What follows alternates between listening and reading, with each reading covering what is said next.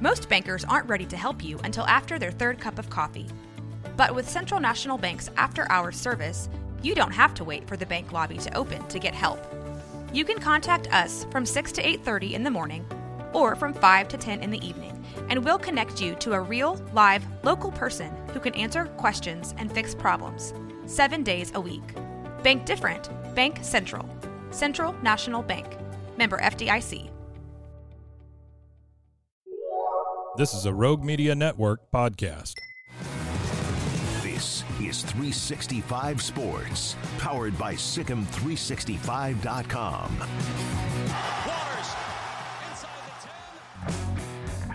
Ryan Abraham joins us. He's been a part of uh, our show many times back, even when the UCLA and USC story popped back in the summer of 2022, and everything since then. Joins us now with USC going into Boulder to play Colorado and unbeaten with defending Heisman Trophy winner Caleb Williams. Ryan, thanks. It's been great. It's been a while. We hate that it's been that long, but thank you for your time. Is USC, have they shown they're better than they were at this time last year? You know, it's an interesting question. I really do think they are. I mean, offensively, and just this past weekend, uh, they struggled. I think they did the same thing last year when they took a trip to Corvallis against Oregon State, then sort of got things right. Really, the biggest issue was on the defensive side, especially later in the season. They've added a lot of great players there, uh, but yeah, I don't think they played that well against Arizona State. Um, but I feel like overall, this is a better team than what we saw last year. But I would say their schedule is tougher than what they were finishing with last year too. So uh, we'll see if they if they've added enough talent to be to, to overcome the, uh, the the tougher schedule because the Pac-12 looks really stacked right now, and they got some extremely tough games coming up from from teams that's just been looking really good out, out there on Saturdays. What do you think you haven't seen yet that would make you definitively think that they're better, especially on defense?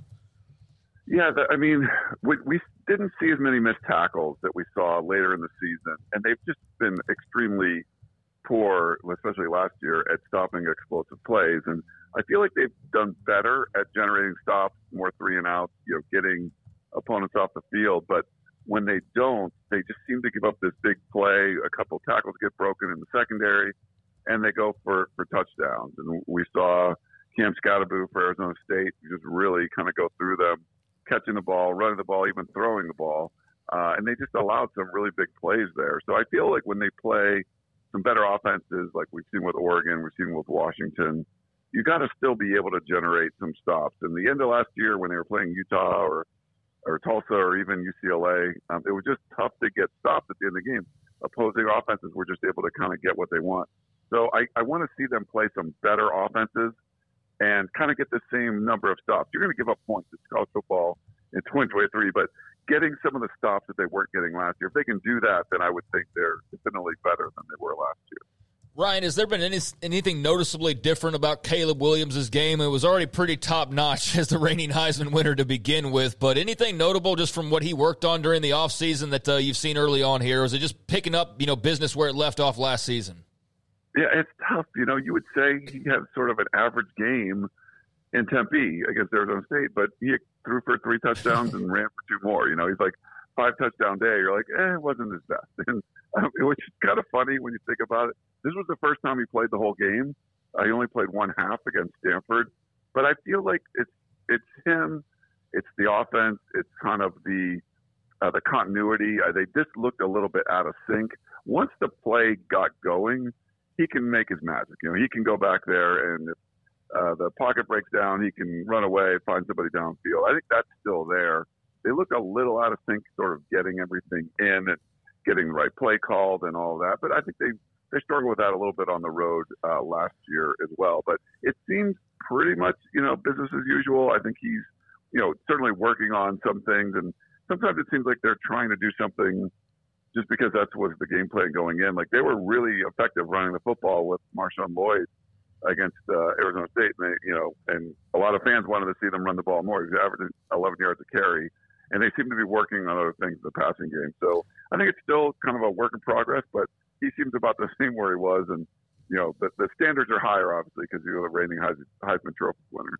It did seem to me that he was running for his life. Not a lot, but it did. Uh, he made one like Heisman moment type scramble when he did like a 360 or pirouette. It was pretty impressive. But is he getting enough protection? Yeah, that's a good question too. I think there are three transfer starters starting on the offensive line, but it's a veteran group. Um, you know, there've been some issues with uh, the you know the center exchange of Justin Dedich, who's a six-year guy, and moved over to center, came in as a center, but played mostly guard. And I think some of the offensive line continuity that you either have new players there or players playing uh, in new positions. So it's really a different offensive line than what he had last year, even though he's got a couple of the players that were around last year as well. So I think that's that's another thing I think you want to look for, you know, look for going forward. But he's sort of uh, he's kind of be the eraser back there, even if there's some issues on the line. He seems to be able to kind of fix those. But you'd like to see, you know, better protection. Uh, they did run block really well, like they were opening up big holes. But sometimes people are just teeing off on Caleb, and they got to do do a better job of just you know giving him a little bit more time so he doesn't have to run for his life and make his magic happen like he usually does. Do you expect USC to ha- to uh, maybe not copy the game plan because they're different, but attack Colorado the same way Oregon did by running it kind of right at them, maybe a little bit more than they would normally? I mean, yeah, I feel like, I mean, college football, especially in the Pac 12, we just see different stuff from week to week. That was a super motivated Oregon team, and they were going to just come out and blitzkrieg them and do whatever they could. I mean, they were going, you know, fake punts on their own side of the field, you know, early in the ball game. Um, I feel like that was like a personal thing for for Land Lanning there. So, or Dan Lanning, sorry. Um, then we, you know, for USC, I think going in, they're going to run the. I, I think they heard the sort of fan reaction to not running the football enough. So I feel like that's going to be part of the game plan. But they love to get everything going through Caleb. And, and you know, usually the game's getting started by him. Maybe it's a short pass that looks like a run. He kind of gets the ball in his hand and he sort of gets things going. And then once he's rolling, they kind of get the run game involved. So I don't think they're going to change that up uh, too much, but uh, I think you're going to get a motivated Colorado team that just, you know, they know they got their butts kicked up in Eugene. And I think USC is kind of motivated too because they had their kind of stinker game in Tempe last weekend. So I feel like this is good. You're going to see, we see this a lot in the Pac 12. Like a team goes down one week and then they come back the other. These are two teams that should be on the up going in this week, and we'll see which kind of responds better. And and plays a better game than what we saw from the effort last week.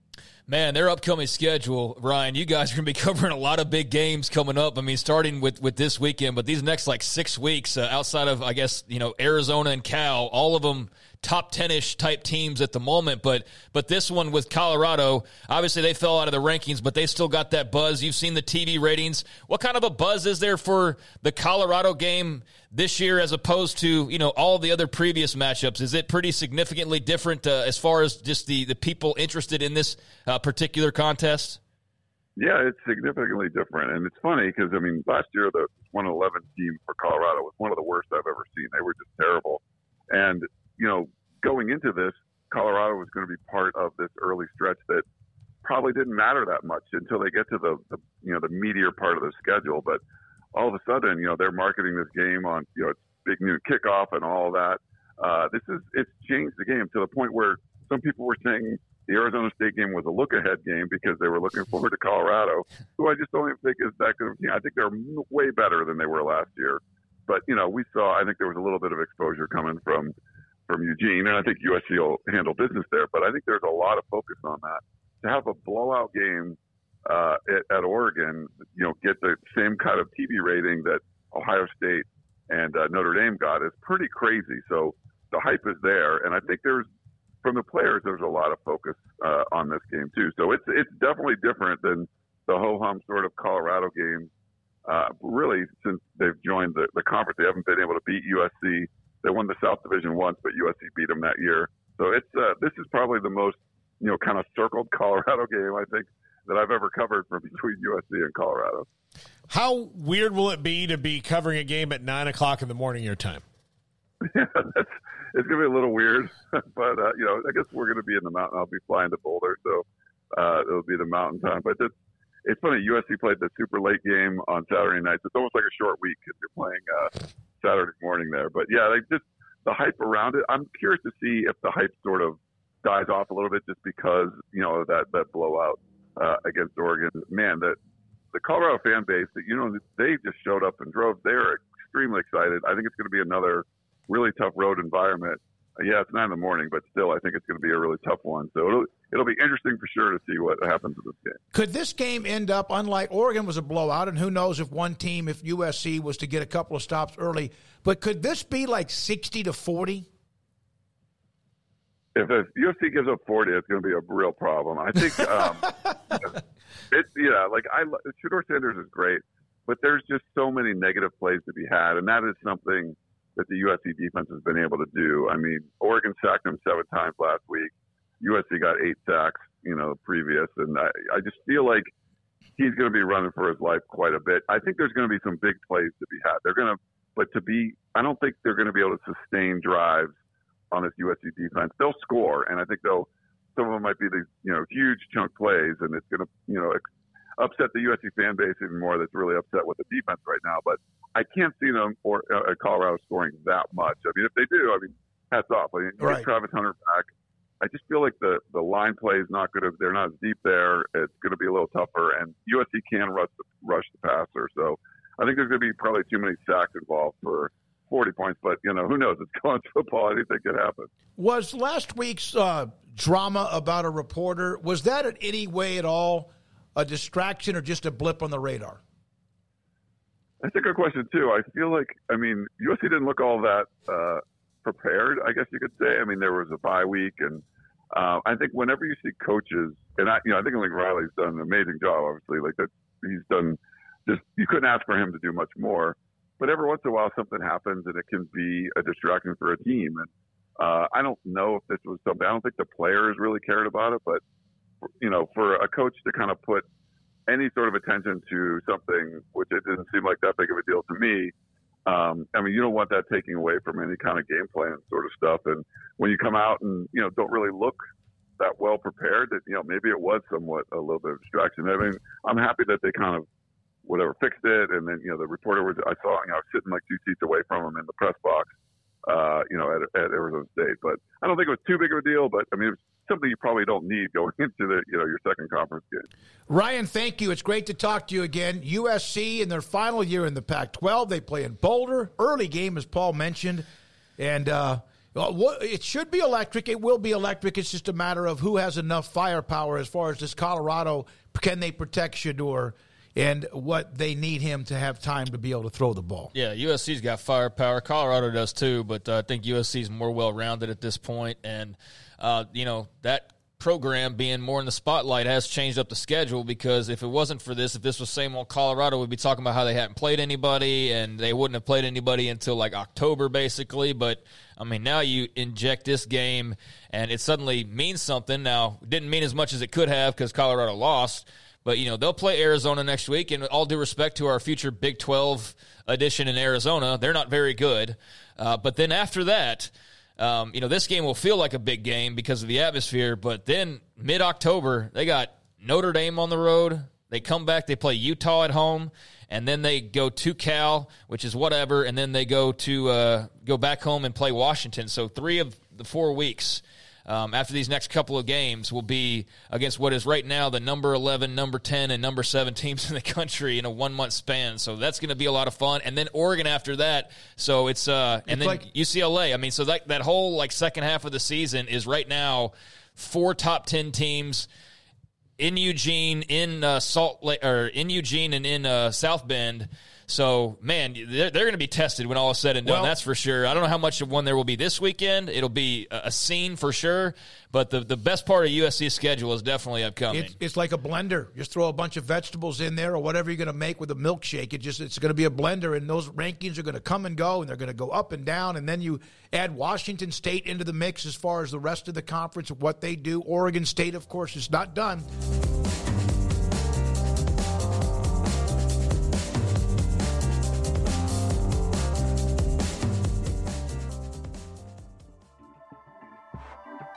This has been a Rogue Media Network production.